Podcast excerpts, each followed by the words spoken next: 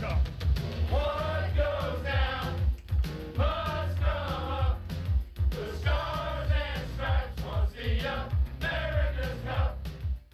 G'day, this is Dennis Conner. I'm coming to you from San Diego, California, courtesy of the Specialty Produce Network. This is my very first podcast, so I'm a bit discombobulated, but I'm going to do the best I can to entertain you and share with you some thoughts about my earlier life. So, the beginning. I was born in Point Loma, California. My mom and dad, Paul and Pam Conner, went to Point Loma High School.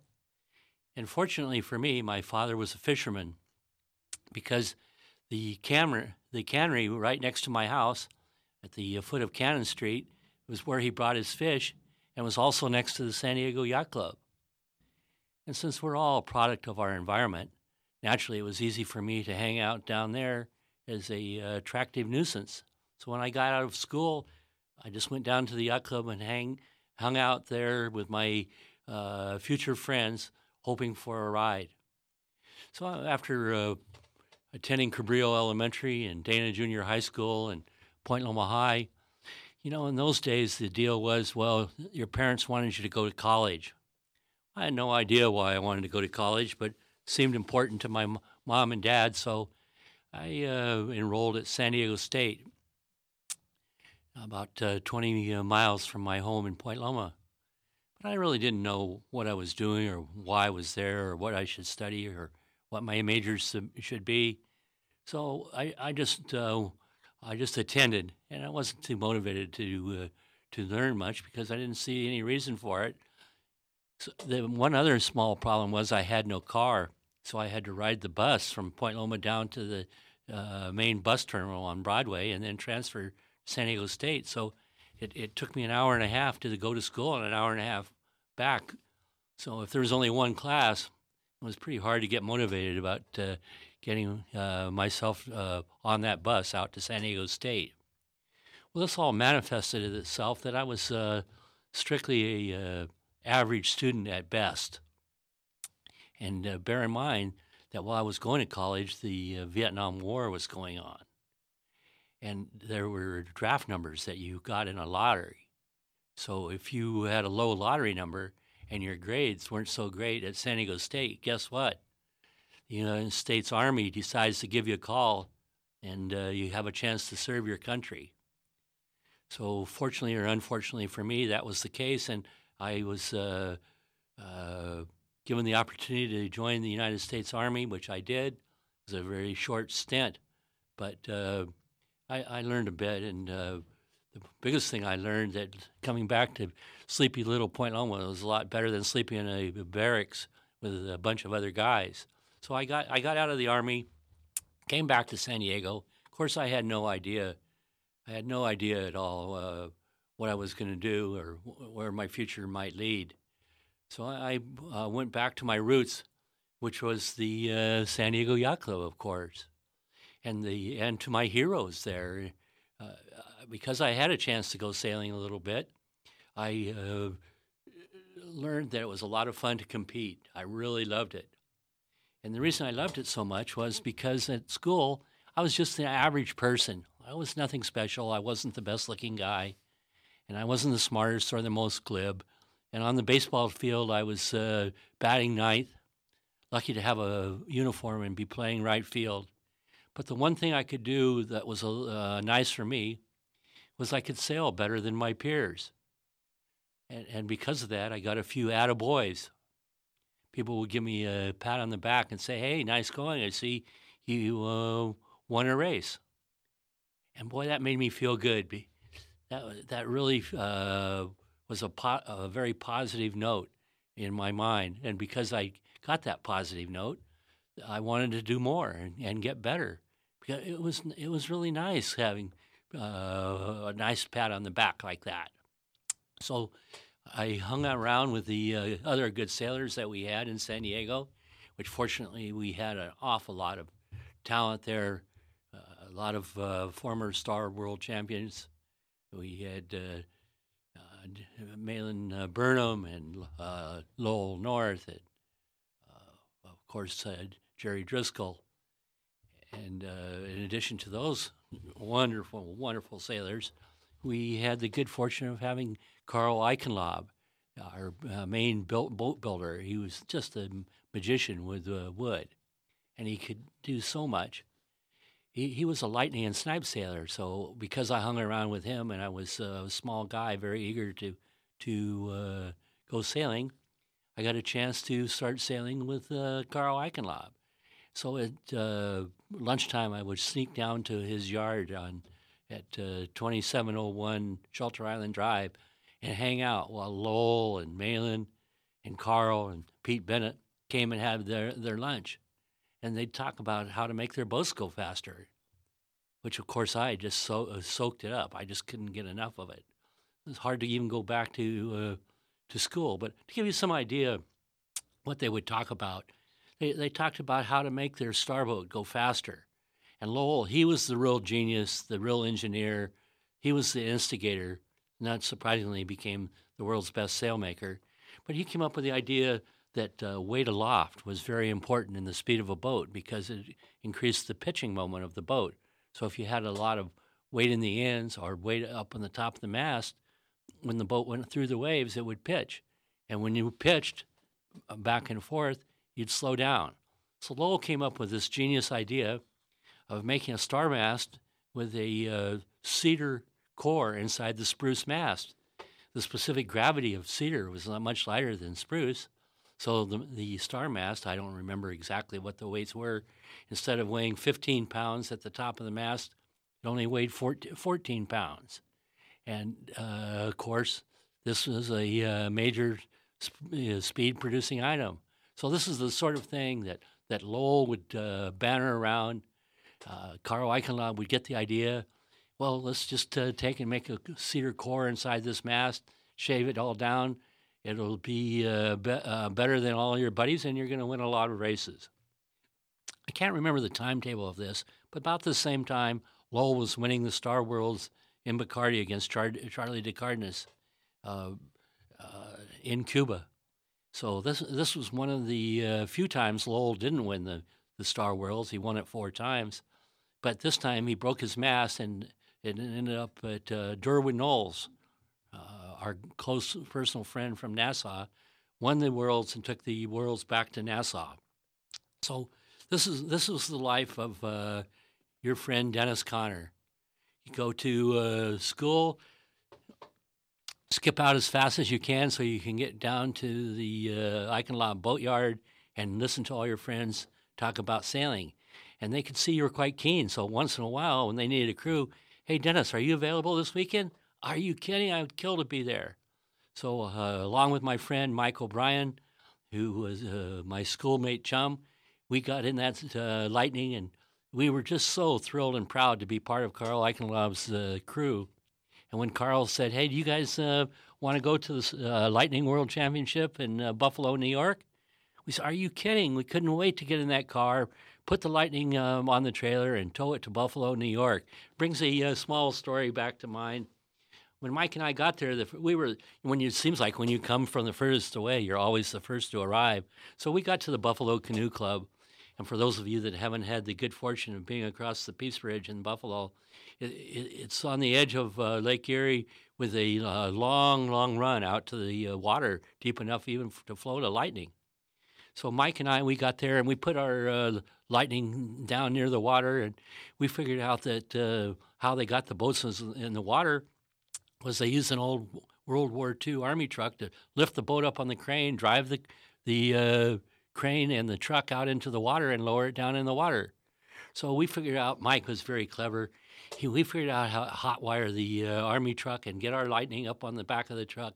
It was really Carl's lightning, of course, and uh, drive it out onto the uh, water and lower it down in the water. Well, unfortunately for us, we didn't know the uh, lay of the land too well. So when we were driving out there, we fell in this big pothole.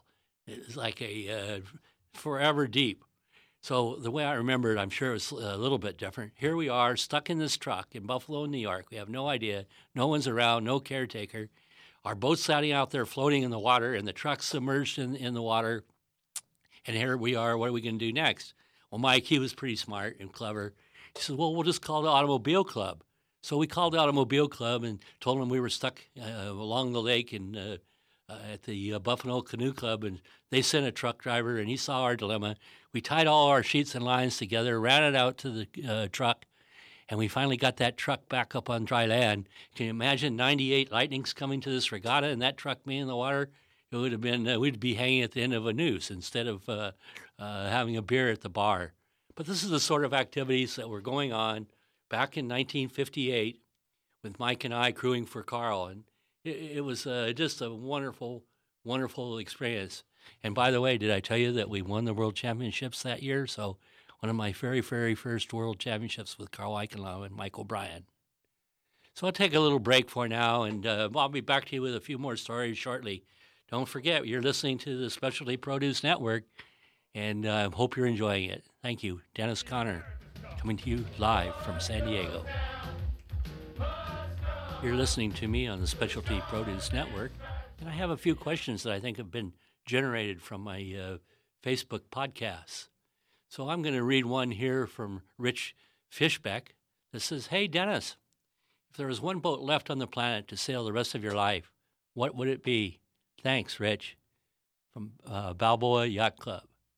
Well, this is a pretty easy one. They're getting me warmed up because the best boat in the world to, is the uh, Starboat. There's just no question about it. It's been around 100 years, and all the best sailors in the world, not all, but a good majority of them, have come out of the star class, whether it's uh, uh, Buddy Melges or, or uh, the uh, uh, Bill Buchan, Lowell North, people just that were just so amazing. They came out of that star class. And that's because the boat is so technically oriented that if you make a small change on the boat, if you use the lower running backstay or you tighten the upper backstay, it changes the shape of the sail, not only the jib, but the main. So you learn very quickly that if you change that sail, it's going to be the same or it's going to be better or worse. So you can really get uh, instant feedback because the other guys are right there alongside of you. And you know right away, you, you learn very quickly did that speed me up or uh, slow me down? Because if you're two boat lengths away from the uh, guy right to leeward and you're not going as well, it won't be long before you uh, end up sailing right down into his gas and you'll get blasted off to the back of the fleet.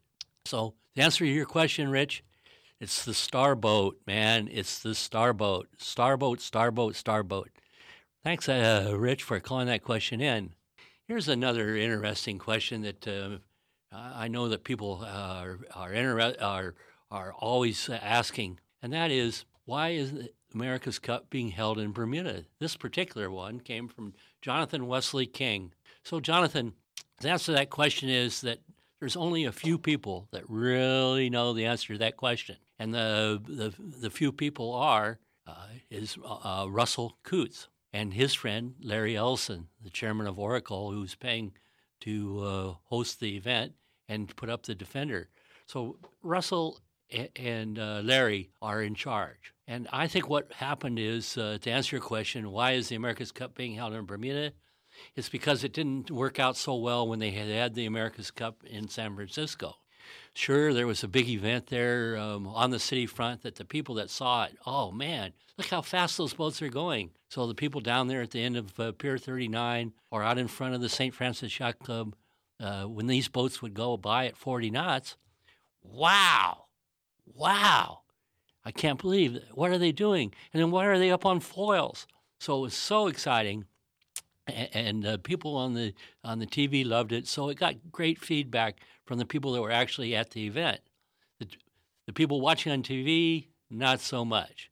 It was kind of uh, boring to see some of the coverage where at Gary Jobson saying, "Boy, they're really trying hard now. Boy, look at them go." Well, that got a little old after a while, and uh, I think the people got a little bit tired of watching the boats just sail along. But when the score came down to the very end, and it was uh, uh, eight to eight. Whoever won the next race wins the America's Cup, and you have Oracle coming from this huge behind comeback and winning the cup, beating New Zealand. Wow, the America's Cup was really flying high. If you follow the analogy of one hole out of the water. So what happens next? Well, Larry and uh, Russell start talking to San Francisco about having a rerun, and this is where the, this is more conjecture as as to fact. Uh, so I don't really know. But what I think happened is that they started negotiating the financial end of the America's Cup for the 2017 event. And I think that uh, San Francisco felt that they didn't get their money's worth out of the investment that they made in, in creating the infrastructure around the water, the docks and the hangars, the parking, and uh, the all of the uh, shops out there, the America's Cup, that the return on the investment to the San Francisco public and the government didn't pay the costs involved of uh, coming up with uh, with the uh, venue. And so when it came, push came to shove, and they really uh, got down to the short order, I don't think that uh, Larry liked the answer he got from San Francisco. So I, my guess is uh, he instructed his uh, friend Russell, who is really the head of the event and running the event. He is the uh, godfather of the event under Larry. Um, he said, Russell, why don't you see what other options are out there? So that was easy for Russell to do. The word got out quickly. And of course, San Diego uh, put their hand up. Troy Sears, who owned the Yacht America, I was his partner in the boat at the time, so I know what I'm speaking. He, he got a group of people from the San Diego Convention Center, the city of San Diego, San Diego Yacht Club, and they put together a uh, program where we, the, we in San Diego would come up with some money. We had the venue. We could run the races in front of the city. They had run some America's Cup races there, and they worked out all right. You could have your place at the Sheraton and have your penthouse up there. So there was plenty of room for corporate uh, entertainment at the convention center. Uh, on the uh, surface, it looked like a perfect place to have the America's Cup, and the people around San Diego really got excited about it.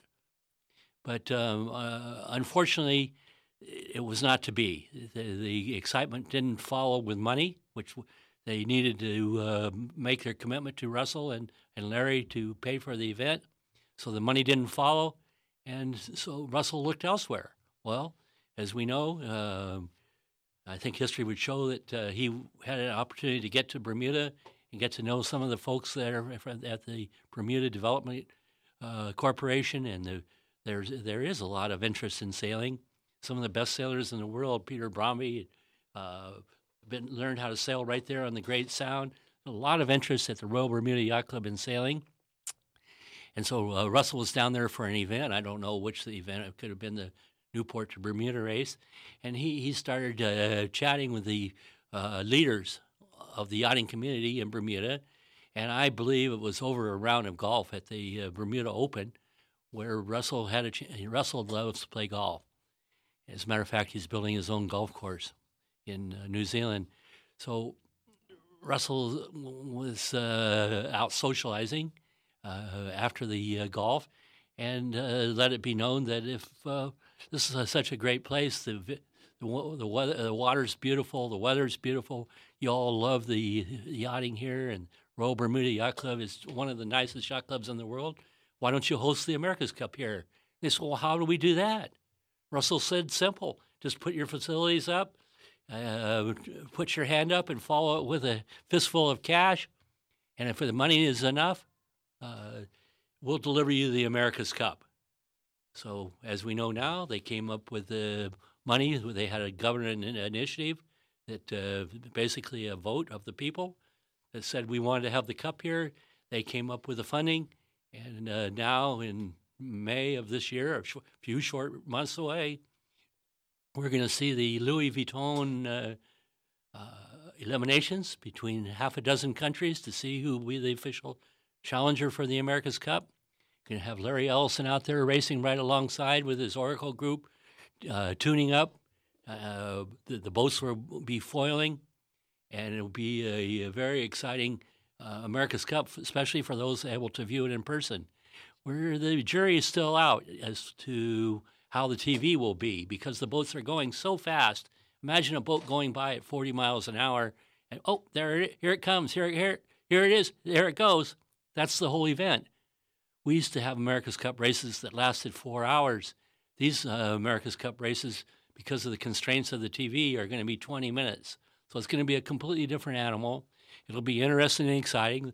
There'll be crashes. There'll be people tipping over.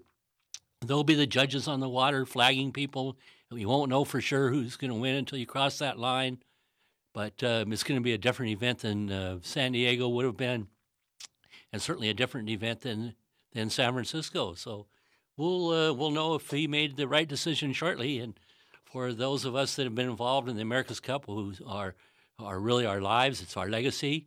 We'll ho- hope that uh, he made a good choice and that our legacy will continue and that um, will be smiled on in the future. So, John Wesley King, great question. And I hope that was uh, the answer you're looking for. Thank you very much.